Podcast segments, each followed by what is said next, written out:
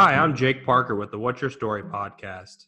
Here I talk with my guests about their life experiences, as well as current and long term goals, and what gets them through the ups and downs. If you enjoy the show, please rate and subscribe. And don't forget to visit my website, jparkerfitlife.com, for access to my Instagram account, blog, and more. Today I'm talking with Mike Gibbs, uh, my good friend who's been on the podcast a couple times. We're going to be discussing some of the differences and intricacies between functional training as it relates to mobility, overall health, uh, and more, and contrast and compare that with the typical uh, bodybuilding type workouts that we see a lot of times uh, in exercise programs today. Sounds great, Jake. My name is Mike. I'm a nurse practitioner, strength and conditioning specialist, and a yoga instructor. And I'm so excited to be joining you today. All right, Mike, why don't you go ahead and just to kick us off, kind of explain what exactly functional training is and sort of how that differentiates from the typical exercises that, that you'd see people doing today. You know, thank you, Jake. And, you know, functional training is actually kind of a sticky term. And what I mean by that is it's gotten very misconstrued by the fitness population. So, functional mm-hmm. training is very simply something that makes you better at work, life, or sport. So, if you're a firefighter and you need to be able to ca- carry heavy hoses and move things around, functional training will do that for you.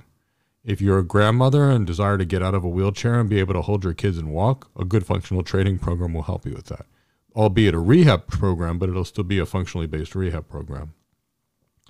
If you're an athlete and need to perform better in your game, functional training will help you with that. And if you are a soldier, being able to ruck or carry a pack that weighs 80 pounds for 20 kilometers day in and day out, mm-hmm. functional training is designed to do that for you. So, functional training would almost look at everyone as an athlete and then give them athlete like attributes mobility, core stability, core strength, speed, agility, and athleticism, the ability to change directions and move and be coordinated, if you will. So that's really what we're talking about functional training. This does not mean necessarily sitting on a ball. Uh, functional mm-hmm. exercise mm-hmm. could be a squat, very functional. It could be a deadlift, it could be a lunge, it could be a standing press, it could be taking an object from the ground and lifting it over your head, or it could be carrying something that's heavy from a location to another location or there's many other things that would be involved in functional training. But really, the difference in function is it has to make you better. Yeah. So, how do you think that differs from the way that most people exercise? Is it just the fact that, like we kind of talked about before we went on air, that people are really focused on just the aesthetic and the look, you know, looking bigger, looking stronger and healthier versus uh, actually being healthier and stronger and uh, emphasizing mobility and things like that? I think it goes. I think that's at least half of it, but I think it goes a little further than that. So if we mm-hmm. look at the way most people train in a gym, they go to the gym, they spend a lot of time on the bench press, which isn't the most functional exercise in the world because you're not standing, although it does build mm-hmm. core strength. So there is some value in the bench press with related to horizontal uh, pushing strength. Or they're doing a bicep curl, or they're doing a lateral raise, or they're pretty much doing anything they can to isolate individual muscles in the body. And by mm-hmm. isolating certain muscles, they can shape those muscles. The problem is, is just because a muscle gets shaped or becomes bigger doesn't mean it actually contributes to more strength. And that's why you can see often a 140 pound functionally strong athlete outlift a 240 pound bodybuilder, even if they're both walking around at 6% body fat, because the muscle itself has to be usable. I, li- I liken bodybuilding to a musician that's playing solo that person can focus exclusively on their violin, on their guitar, on their piano, and they can be a master of the piano, for example. And that's great. Mm-hmm. And if your sport is piano, or for example, if your if, if your world is only piano, then that's perfect. But if you play as part of a larger symphony, or if you're playing as part of a band, if you're playing the gar- guitar by yourself all of the time, or you're playing the piano by yourself all of the time, the the the group, the band, the symphony isn't ever going to be good enough unless the people actually participate and move and train together. Well, that's kind of the difference between bodybuilding, doing a concentration curl, which may work the bicep, versus doing a pull up that works the hands, the grip, the forearms, the biceps, the shoulders, and the back. So one would be functional and be transferable to everyday life, and maybe the bicep curl mm-hmm. really does nothing for for one's health at all, unless you're doing it as maybe a stabilizer training. Mm-hmm. So where does that separation between strength start start to take place? Where you say that, uh, like the, the example you gave of an athlete that's maybe 140 pounds versus a bodybuilder that's upwards of 240 pounds. You know, if they both have that muscle mass, and I mean, obviously, I think the bodybuilder has uh, strength up to a certain point. Where, where is that main separation taking place that's that's setting apart someone who's an athlete and trains functionally? Well, it's it's in a couple of different ways. So, I hate the term, and I know I know another fitness program uses it ground to overhead. But mm-hmm. if you have to take an object from the ground and get it over your head, which is co- common thing to have to do in life sometimes. How you do it, as long as you can do it safely and effectively, is kind of irrelevant. So one could pick up the weight. They could deadlift a 225 pound object from the ground. They can reverse curl it, and they can press it over their head, and that's fine. And I remember, you know, many, many, many years ago, someone saying you couldn't possibly press this 185 pound object over my head. I was my late 20s from the ground. And I said, Of course I can. Mm-hmm. And I picked it up and I reverse curled it and then I pressed it over my head. Now, I was big and I was strong, but I still had done a lot of other functional activities in my life because I was actively involved in martial arts. So I was doing bodybuilding plus martial arts. So I still had a functional athletic training component. So I was still able to do it. Mm-hmm. And then I asked some bodybuilders that I knew to try that, and they couldn't. And it was really interesting because they might be able to deadlift it, although it looked kind of funny. Then they might be able to reverse curl it. And when it came to pressing it overhead, they almost, some of them had the strength to take that 175 pound barbell from the shoulder and press it over their head while they were standing. But as the weight would get over their head, you could see them actually trying, look, falling back or tipping over because they didn't have the core strength to do it because they were doing a seated shoulder press by comparison and all these shoulder mm-hmm. isolated movements. So they didn't actually have the functional strength of the core strength to stand up with the weight over their head. And that was really one of those things that were pretty telling to me. I even mm-hmm. saw a mm-hmm. power lifter. I mean, we were talking about a strong guy. Powerlifters are some of the strongest people in the world. Someone yeah. that, could, that I knew that could, at a body weight of less than 200, deadlift 700 pounds. He was extremely strong. And then I asked him to press the weight over his head. And somewhere around 155 pounds, his core wasn't able to hold the weight over his head. And that mm-hmm. really amazed me because you know the deadlift builds incredible core strength, the squat the squat builds incredible core strength, but in powerlifting the only upper bo- true upper body exercise is the bench press. And since it's not overhead and in the bench press your core is completely supported by the bench, it kind of removes the core from most of the exercise. You could see that even powerlifters were struggling with that. So it really depends on I like to see in functional training, I like to see a lot of single leg activities, a lot of smartly designed rotational training because in life we either have to rotate or we don't have to rotate or we want to avoid mm-hmm. rotating. I like to see a lot of things over the head. I like to see some sandbag work if and whenever possible. A little bit of use of the TRX because the TRX can promote some really good mobility, but it can also promote core stability. And core stability and core strength are different. Core stability mm-hmm. is kind of like how long you can hold a position. And core strength is the amount of torque you can actually either resist or be able to contain. So if you're holding a 225 pound object over your head, that's a pretty solid plank. If you really think about it, your body has to be in a perfect plank to do it. And that is a tremendous yeah. amount of core work. So, and it's, and the reason it's core is it's requiring the shoulders to work. It's requiring the lats to work, the traps to work, the rhomboids to work, the cuff muscles like the rotator cuff muscles, the low back muscles to work, the internal and external obliques, transverse abdominis, and, and rectus abdominis, which most people consider core, but that's probably the smallest and least important muscle of the core. It's the way all those mm-hmm. muscles really interplay together.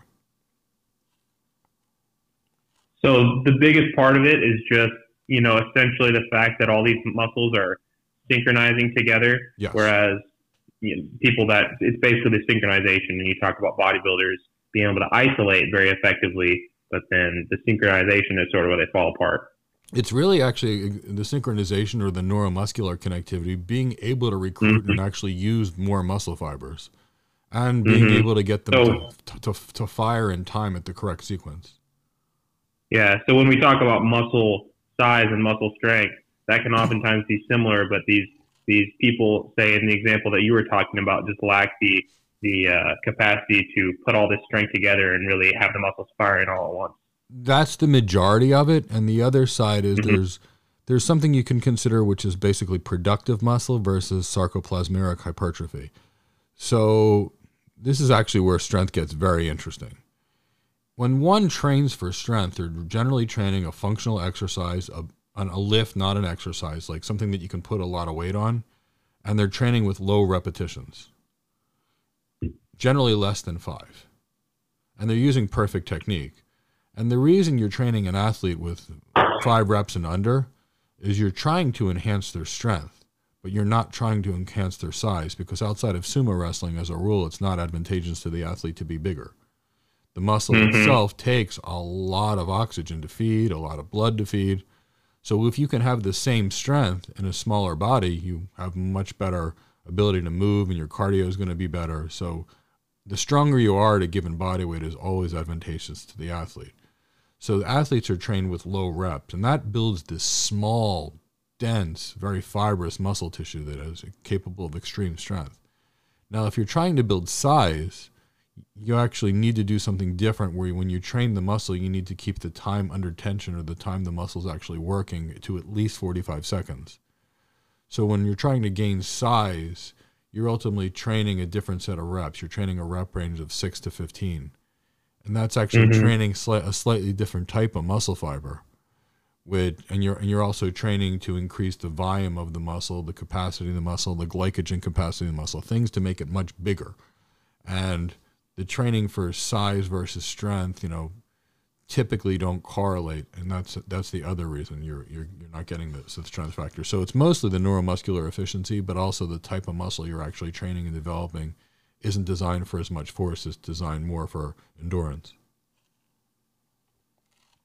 Yeah, that's what I think is interesting, especially what comes to mind when you mention uh, like trying to maximize strength, but uh, being aware of uh, not necessarily body composition, but just overall size. Like when you talk about your martial arts, you know, if, if someone is say getting in a uh, uh, some sort of competition or like fight, say like MMA or boxing or whatever it may be, they have to be really, really aware of trying to maximize that strength, but also being aware of you know not having too much body mass so that they're um, I guess getting the the most positive benefit out of the weight that they're at, if that makes sense. I think that that's just a an interesting kind of dance that they have to do.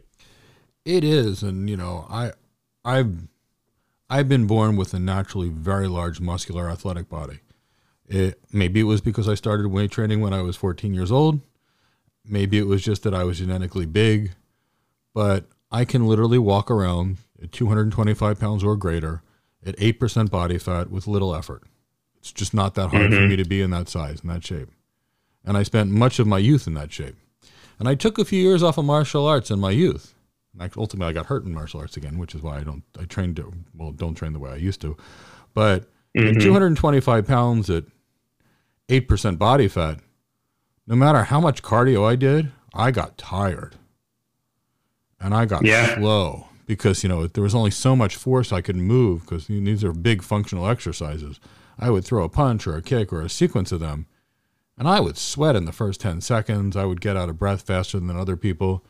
And then when I would drop 20 pounds or even 30 pounds at that 185 to 195 pound place, I was not only almost as strong, maybe 10% less strong, but I could go for hours. And it was just and when you start looking at the amount of force I could ultimately produce at a lower body weight and how nimble I was and how good my cardio was, all of a sudden mm-hmm. that extra muscle was uh, not something I really wanted to carry. Now, by nature, it's if I'm not careful, I just gain muscle. So maintaining 200 or less is very challenging for me because mm-hmm. I'm a bigger guy. I'm six foot tall. If you look at my like the size of my wrists and my knees, they're double that of a normal person. I'm just meant to be a big guy. Uh, mm-hmm. But I don't feel well when I'm a big guy. Yeah, it's interesting because that's sort of counterintuitive to what most people would think. You know, you think if you look at someone and the bigger and more ripped, you know, they look, you think that that would translate to better athleticism and you know functional capability, but it's not necessarily like you talked about. It's just hard to move around that much weight. It really is, and you know, an observation I've made, you know, with some friends. I've participated in many martial arts um, that were mixed martial arts by nature, but they were more combat arts, like Krav Maga. And I do like to watch some UFC fights with some friends that are martial artists. And as soon as we see the fighters, if we don't know them, and I see some guy with really big biceps and really well defined pecs, I usually can tell them that this guy's going to lose. And they're, mm-hmm. they're, they're always like, but he looks so good. And I said, yes. But when you throw a strike, you're rotating from the hips. You have a very loose arm until the last possible second. I said, and what needs to happen is that bicep needs to relax and that tricep needs to contract at the last second. I said, and this guy's bicep is too big. So it's not going to, his arm isn't going to be able to relax as fast as it needs to be, and he's not going to be able to hit as hard as the next guy. I said, plus, even though the guy, you know, walked around 20 pounds heavier, dehydrated himself to cut the weight, and then is now in the fight, I said, mm-hmm. this guy's going to tire. And my friends for a while were always telling me I was crazy. And then 90% of the time, they'd look at me and they're like, oh my God, you're right. The guy with the biceps and the pecs just couldn't make it. And if mm-hmm. you look mm-hmm. at the fighters that are really good, you know, they're, they're a little less muscular. They're all muscular and they all look really healthy, but they have, you know, they have a good, strong, you know, look around their hips. They're going to have a relatively big butt for the size of their body. They're going to have big trapezius muscles. They're going to have muscular shoulders. They're going to have really muscular lats compared to their body frame. And their mm-hmm. arms aren't going to be big. And because, you know, it, but they're going to have, you know, a lot of muscle. And even if they're not the leanest th- things, you'll see these well developed serratus anterior muscles and their obliques are going to be pretty, pretty well developed from all the rotation and all the anti-rotation and you'll see their lower back musculature and you'll be like okay that's what a strong person looks like or look at a gymnast you'll see the same thing yeah so what are what are the biggest keys then to cardio respiratory fitness as it relates to something like fighting you know where you said that your cardio improved a lot when you you lost some of that muscle mass and didn't have as much bulk what are some of the biggest keys there training so here's the way I like to view training, and I, everything we do in training should enhance everything else. If we mm-hmm. enhance anaerobic capacity, we automatically enhance aerobic capacity. But while generally speaking, training aerobically, we almost re, re, we, we reduce our anaerobic capacity to some degree. And if we mm-hmm. do too much endurance training, what we ultimately do is we tend to actually kill our strength, speed, power, agility, and coordination. So we don't want to do that either. So what I typically like to see, you know, in a training session is a good mobility, a dynamic mobility warm up. And what you're doing is you're slight, you're warming up the body, you're activating the muscles so they're woken up from the time you're ready to train, and you're generally you're increasing your range of motion. So that would generally mean start with like joint mobility things like neck rolls and things like that side to side, up and down, roll your wrist in, a, in, in circles. And then I'd like to progress that to something like lunges, forward and backward and lateral and drop lunges. And in that process, you're really loosening up the hips, the ankles, the knees, pretty much anything that you would need in your training session. And then from there, I typically like something, some other thing to maybe warm up, as well as develop the power and athleticism, maybe some med ball throws. And then after that, if there's going to be any power training in the session, like a like a power clean, for example, or a dumbbell mm-hmm. snatch, one to two sets in the beginning, maybe two sets, and then because you're not you're not really trying to, to crush the body, you're just trying to train a little bit of power, and then you would have some strength training. And you know, if it's a strength phase, you might have like some deadlifts by themselves or some squats by themselves, or if it's a mobility stability phase, you might have a superset of some lunges with some dumbbells and then maybe some Romanian deadlifts or some kettlebell swings.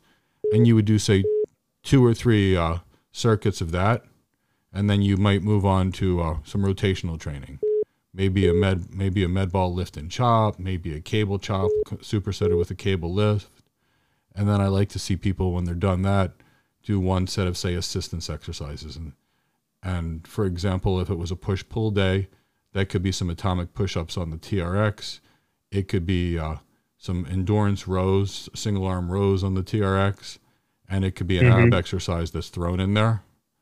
And then uh, that's their training session, and then give them uh, 14 minutes of metabolic conditioning or cardio. And if it's a heavy day with, with a lot of a lot of inherent cardio there, that could be just 14 minutes of, or 15 minutes of just sitting on the bike and you know relaxing at a, a at a pace of 65 70 percent of your maximum heart rate. Or if it's a day where the training session has been light on cardio, interval training on the on a bike. And by bike, I typically mean airdyne, rowing machine, running, whatever is suitable for Mhm. the person and their lifestyle. I don't like to use running for athletes like martial artists or gymnasts where they have a lot of impact on their joints Yeah. because I, they get enough. I prefer to use uh, an airdyne for most athletes or the rowing machine based on you know how good their movement is. But you know it could be a two minute easy pace warm up. It could be five seconds max effort, thirty seconds easy. Repeat for six to eight rounds, and that but make sure the total time is say fourteen minutes. It could be it could be something like five seconds easy, ten seconds light, ten seconds easy, uh, I'm, I'm sorry, 10 seconds hard, 20 seconds light, 15 seconds max effort, 30 seconds Mhm. light. But the point is, is the training I, we I like to see for my athletes is predominantly interval training, unless they're endurance athletes. And the reason for that interval training? Well, the interval training is quite interesting. First, it builds incredible aerobic and anaerobic capacity. And Mhm. two is the high intensity training, and I've measured this on, on, on my labs and other other people that that, that were that were following my the kind of training program I was doing with them years many years ago. We all had sky high growth hormone levels because uh, the high Hmm. intensity interval training raises growth hormone, which then you can measure as IGF one on their labs. So we're seeing, you know, I've seen at least on many people that were doing high intensity interval training, growth hormone levels of that of youthful individuals as opposed to that of people that were really, you know, 40 or 50 years old. I've seen them with growth hormone levels of 20 year olds or the growth hormone levels of someone that was spending $1,000 a month from someone prescribed that had prescribed them growth hormone. Yeah. So the other thing that I was curious about as it relates to the training we've kind of talked about is um, expand on what exactly you refer to as the core, because I feel like a lot of people, you know, the typical person who's not highly educated in fitness might think the core just the abs, the muscles that we can see, but obviously it goes far beyond that. So can you expand on on what what core training is and kind of how the core relates to all the exercises? Yeah, I love that topic. And the core is defined by most strength and conditioning specialists and coaches is anything between from the shoulders to the mid thighs. hmm So that that's not rectus abdominis, which is the six pack that most people think of. It's every muscle of the trunk and the mid thighs. So if you're really thinking about that, how do you actually work the core? What the core does is it transfers power and stability from the feet to the upper body. hmm So if you have a bar on your back and you're doing a squat and you're going to parallel and you're doing the squat cor- with the correct technique, your core is heavily involved in keeping you from falling over. Oh yeah. Now, if you're doing a deadlift, your core is keeping you completely stable because you're ultimately holding the bar in your hands. But think about where your hands are connected. The hands are connected to the el- forearms, which are connected to the elbows, which are connected to the shoulders. So your upper body is carrying the load of the deadlift, even though you're pulling it with your hamstrings and glutes predominantly. So every muscle in the entire body gets work. A standing overhead press, for example, provides an unimaginable amount of core work. Plus, it even enhances bone density because it's doing something called axial loading of the spine. A lunge where you're holding dumbbells in any way, core work. A rotational lunge with a sandbag, lots of core work. A kettlebell swing, transferring power from from the hand from the hips to the hands, incredible amounts of core work. So for the most part, to build a really strong core, it's about unstable loads where your upper body is unstable not your lower body. Now, I'm not going to say that I don't appreciate the Bosu ball and, and, and other balance trainers. I feel like they are phenomenal for balance training, which is great for athletes, and proprioception training, knowing where your body is in space and time. But Mhm. I wouldn't consider it core training. I would consider that other parts of a well-rounded athlete's training. Again, I my gym has a Bosu ball.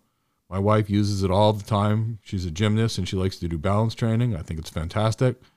I actually do some ankle and foot mobility exercises on it because I have some foot damage and I think it's really great for that, especially when I do them seated and I'm just rolling around in circles. So there's a lot of validity in that. But if you're really talking about core training, you have to make your upper body unstable, not not your lower body. That should be firmly planted on the ground. Mm-hmm. And safe, safe, and stable manner. Yeah, I think that we forget that there's just so much more that goes into core strength than just the abs because you know that's the thing that we can most easily see. Yeah, we all we all get that, and you know, and I even know martial arts coaches that are training people for their core by doing lots and lots of crunches and sit ups and all these mm-hmm. other exercises, and well, that's great um, to do for some core stability and to do for some muscle endurance, which is definitely still worth having, especially if you're a martial artist and you're going to throw 500 kicks in 10 minutes. But the point is, is you're still you, you still need the core strength. You need that strong and functional and powerful body. Hmm. So the other thing that I'm most curious about, and I should mention that um, you and I have talked, and I'm gonna uh, start one of these functional programs that you recommended. So I'm I'm I'm uh, excited to see you know how that feels. Where I've typically trained in the strength and bodybuilding sort of realm, and never a lot of functional type stuff, but what I was most curious about in going through it and kind of thinking about the different aspects and thinking about what you've talked about today, uh, when you talk about increasing, you know, muscle strength and ability and functional strength, um, how do you relate that to, you know, like caloric uh, surplus? Like, is that necessary? Whereas, you know, I come from typically my knowledge is in bodybuilding where we talk so much about having a caloric surplus to add more strength and muscle size. Is that something that you really emphasize a lot, or even if you're eating at maintenance or even below, can you still see a lot of gains in this uh, uh, functional training realm? Well, actually, that's where it gets interesting. Now, I have been a bodybuilder and I have dealt with a lot of bodybuilders as patients and things. And if you're really thinking about the concept of lifting, he- lifting heavy and high volume, and then eating an incredible amount of food getting some muscle, getting fat, and then going on a diet later where you're basically causing a hormonal imbalance in your body.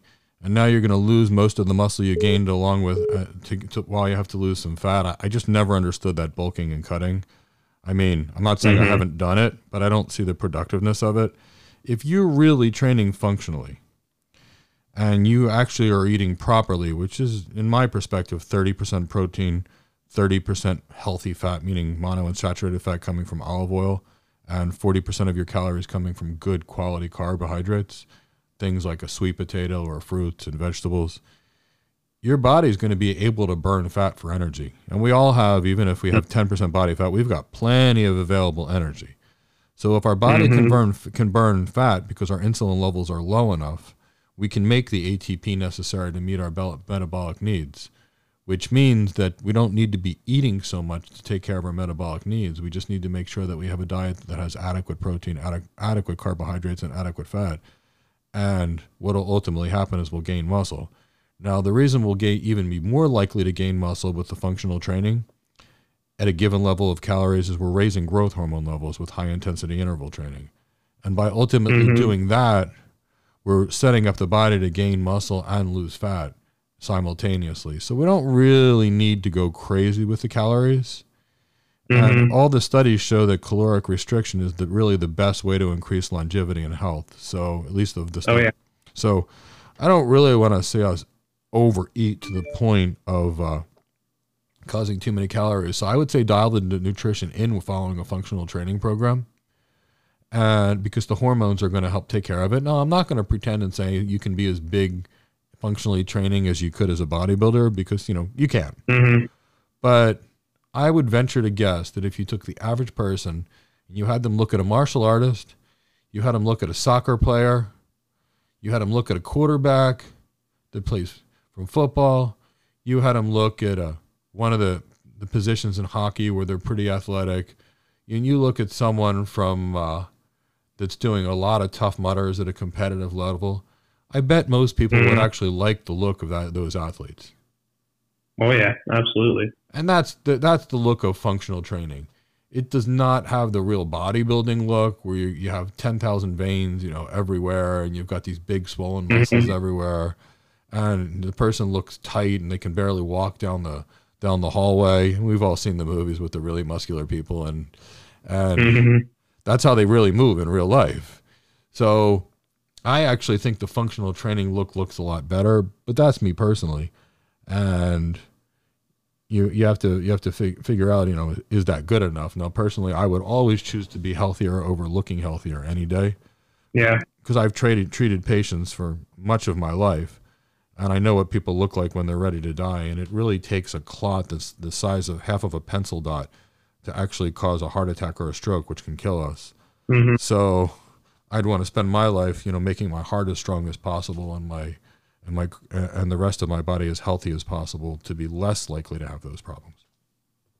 hmm Yeah, you you also talked about the importance of nutrition here in the uh, guide that you gave me. So not going too much into the weeds from from what I've gathered, the really important things to you are having that mix of carbs, fats, and proteins every meal, and trying not to spike insulin levels too much. Are those a couple of the major components as I've seen them? It really is, and you know, I've had the opportunity to speak with uh, Dr. Barry Sears numerous times, and. Mm-hmm. I remember in 1980, I think it was 1985, my wife brings home this book that's called The Zone Diet. And I remember it was basically, it threw everything off of what we were telling our patients to do. And I initially looked at it and said, this is crazy. And then I read it a second time, and then I read the hormonal impact of the food that he was describing. And I decided to try it. My patients were always asking me about every possible diet that was out there, so I tried the zone diet. And it was amazing all of a sudden I felt healthier than I had like ever. And I was always lean, but all of a sudden I was leaner. But it wasn't that I was just leaner, it was that I no longer got hungry anymore. And I started to feel, excuse me, so well. And then I checked my blood, and I was younger, and I always had healthy blood, but it never looked like this. And, you know, I've had numerous conversations with Barry Sears, and he's worked with 25 gold medalist Olympians. And for the most part, most of them eat less than 2,500 calories a day and including Olympic swimmers. And wow. I'm not saying that I've ever had success at 2,500 calories a day. For me, it was really around 3,200 for my health and wellness. But you know, everybody's mm-hmm. got to try it. But you know, I, I, really do believe that for the most part, most people, if they follow that 30% protein, 30% fat, 40% carbohydrates, plus or minus a few percentage in every direction based on their own body, most people feel that well, feel very well that way. And anyone that I've ever recommended that diet to and said at least try this for a week or two, they've always done well. Yeah, and I mean it's obvious when I when I look at that too. You you stay away from any of the processed foods and things like that. And I think that even going beyond uh, what you've talked about, it's just so important to try to eat just natural whole foods, a lot of fruits and vegetables. You obviously emphasize uh, having whole lean proteins, I think that that will just take someone so far on its own, especially when you compare it to the typical diet that most people are eating. It typically will. So if we look at, you know, saturated fat, it's inflammatory. If we look at the omega 6 fatty acids, specifically arachidonic acid that you find in red meat and egg yolks, that causes inflammation. It's, there's less of it in mm-hmm. grass fed beef by far, but still, you know, but, but I try and avoid the fatty meats. I try and get all my fats from nuts, olive oil, and avocados. And then I try and eat my proteins as close to fat free as possible, except for fish. I do like fatty fish, and I think the omega 3s found in fatty fish are very good for you. Hmm Yeah, I mean, just it's so it's so important to prioritize a healthy diet when it comes to you know as we've kind of touched on a couple times, just thinking about longevity and health span and just being as healthy as you can for the longest period of time. Um, that's where functional training really shines. And I think that that's just really important for people to realize when you, when you pair the diet with healthy and regular exercise, it's just going to make you feel so much better and have that longer health span. It really will. And if we look back at a lot of the original bodybuilders from the 60s and 70s, we can see those that have really taken care of their health. Like I think I was recently I saw a video of Dave Draper, who's doing Mhm. yoga every day and he's doing some cardio and he's still lean and muscular. He doesn't look like he was in his bodybuilding days, but he's walking around and he's he's he's like a young man. And then if Yeah. we look at some other guys that are really focused overly heavy on extremely heavy weights to be above that 300 pound mark, you know, some of them are in really bad shape. Yeah, it's just like I remember uh, Ben Pakulski, like a pretty famous bodybuilder from maybe like the mid 2000s, who's really into uh, just health span and overall wellness nowadays. He talks about how you know when he was hovering close to 300 pounds, even though you look really strong and ripped and muscular, it's still not healthy for the body to uh, be that high over its set point, even if you are carrying mostly muscle, which is sort of counterintuitive also to what people would think. Not that it's as unhealthy as if you were weighing about, you know, 280 pounds and being fat, but even if you are weighing, you know, 280 pounds or more and you have a low body fat percentage as a bodybuilder, it's still not healthy for your body to carry around that much excess weight. It's still uh, hard on the body and the organs, etc. It's incredibly hard on the body. So for one thing, every time we walk, approximately three times of our body weight is the, is is what goes in impact. So if you weigh an extra hundred pounds, every step you take is basically three hundred pounds of impact on your joints. And then, but then look at your heart. Your heart can't get any well. Your heart can get any bigger, but it's a disaster if it does. So Mhm. the heart we have is designed to supply blood to our body at a reasonable size. If we add an additional 100 pounds, our body, our heart now has to work harder to try and support that blood flow to our extra 100 pounds, which basically means one of two things. Either you can't move because your, your, your heart rate goes up to 110 because you walked up the stairs in your house and you just don't have much capacity in you, or your heart has to work really hard. And if your heart works really hard, what can happen is the left ventricle or the, the pumping side of the body can actually get extra thick. And if the heart grows, it grows muscle, it grows inside the heart instead of outside the heart, then the heart can't fit as much blood when it pumps every single time and it causes something called heart failure. So when you hear about an athlete with an enlarged heart, it's a big issue. And you see a lot of enlarged hearts with bodybuilders because first their body's too big, the steroids they're taking actually ra- raises their blood pressure, and then the heart has to fight to push blood against higher blood pressure and against a bigger body. And now the steroids will make a muscle grow, and the heart's a muscle itself, and the heart makes them the heart muscle grows both from the overload and the steroids. And now, I, and I've seen heart failure with uh, bodybuilders. It's not that uncommon. Uh, just wrapping up here, um, I think that, like I said, I'm excited to try uh, the functional training that you have outlined here and just looking over it one more time. Um, just uh, for an outline, uh, you have here the three phases being mobility in the first phase, the second phase being enhancing stability, and then the third phase, uh, enhancing strength. Um, maybe you could give a few uh, key keys for each each different period and kind of explain the rationale behind your training. It looks like uh, there's a few different rep ranges here, a lot of 10 to 12, and then some in the lower 5 to 8, some upwards as high as 15. Uh, looks like training three days a week uh, each week as well. Yeah, so we typically have about five phases. I know you're using what, what the program you're using, and, we, and as you go through it, we're happy to give you the additional phases. So Mhm. typically, what happens is either you're in one of two things happens when you see a new client. Ninety percent of the time, they don't have the mobility to actually move properly through functional training exercises. So you need to Mhm. spend about three weeks to really enhance their mobility and teach them the movements. The other 10% of the time, what you get is you get an athlete that's been training so hard for so long that they're walking around in an overtrained state effectively, in which case they can't get over it.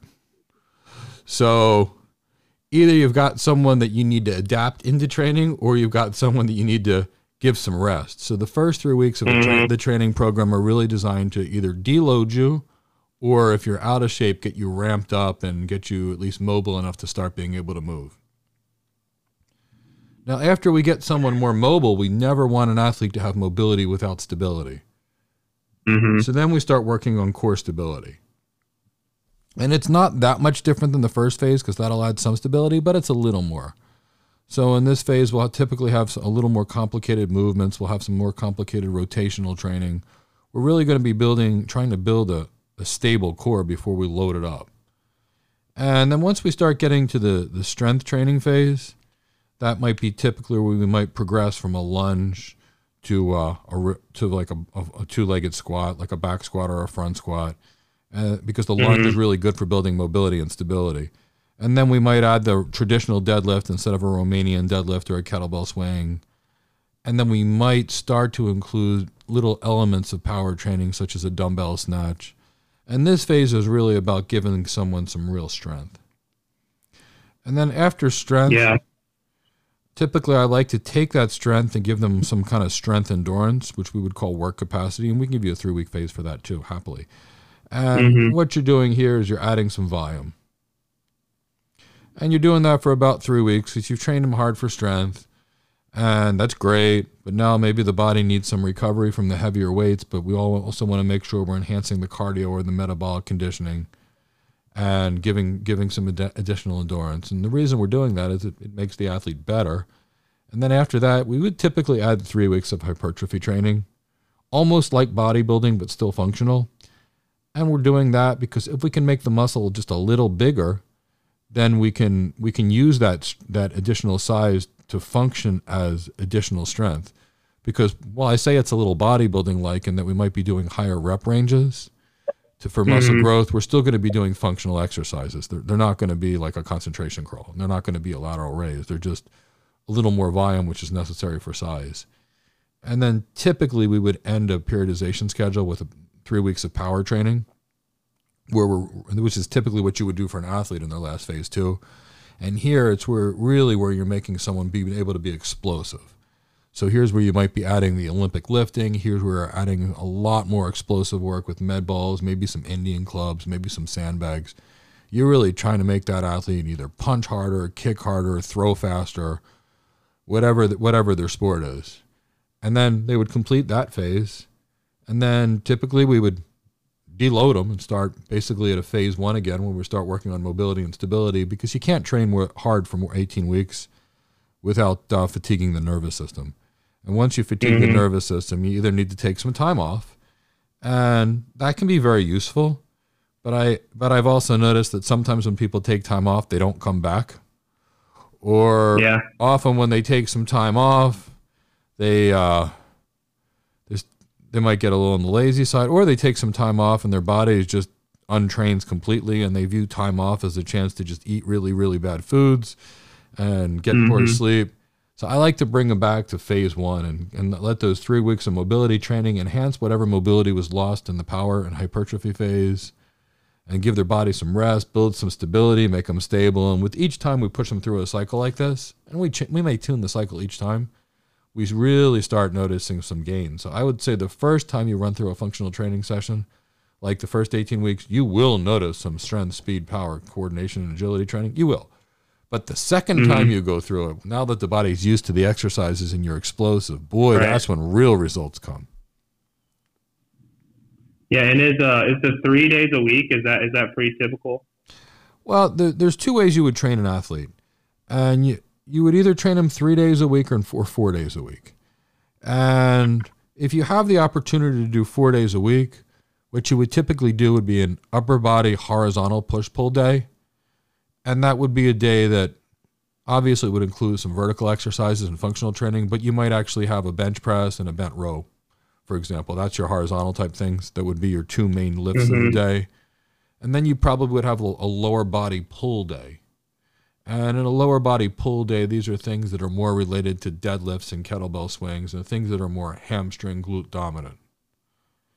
And then you would have an upper body vertical day, and these would be days where you would be emphasizing things like the overhead press or the push press or the, the, the jerk, and you'd be doing more pull up type things because you're focusing on vertical strength and then you would have a lower body push day which would have more squats and, and lunges and things like that so typically if you have the time and the luxury you know a four day a week training program like that for an athlete that's got real good recovery capabilities is terrific if you've mm-hmm. got someone that has any other physical activities in their life meaning you don't want to just do your training and then sit on the co- the couch for the rest of the day. hmm Typically, like a three day a week program, and basically what you're doing with that is an upper body day, a lower body day, and then a full body day. And I like this because I, in my mind, I, I like someone to be able to do that, and then maybe take a yoga class one day, or go for a walk on the beach one day, or go for a long hike, or take a martial arts class or two per week. I really want to, or, or learn to dance. I want someone that can actually do a lot of things, and I strongly encourage them to take place in activities that require the mind body connection. Yeah, absolutely. Well, Mike, Yes. Mike, I appreciate you uh, coming on to talk again. Uh, it's always fun picking your brain. I think it's it's great because you have so much so much different knowledge. I love talking to you. Um, we'll definitely have to talk soon um, about all the the new training I'm about to undertake. But uh, yeah, if you want to leave us with any closing thoughts, So, sure, Jake, it's always a pleasure to be on your, your show. I always love your blog and I love listening to your podcast. And I really like how you're really taking charge of promoting a healthy and well lifestyle. And I think it's fantastic. So, I'm Absolutely. always happy to be on your show. Um, as a nurse practitioner, strength and conditioning coach, and a yoga instructor, I'm a big fan of what you're doing. And anytime I can add or be on your show, it's a real pleasure for me. So, thank you for having me. all right. Well, thank you, Mike.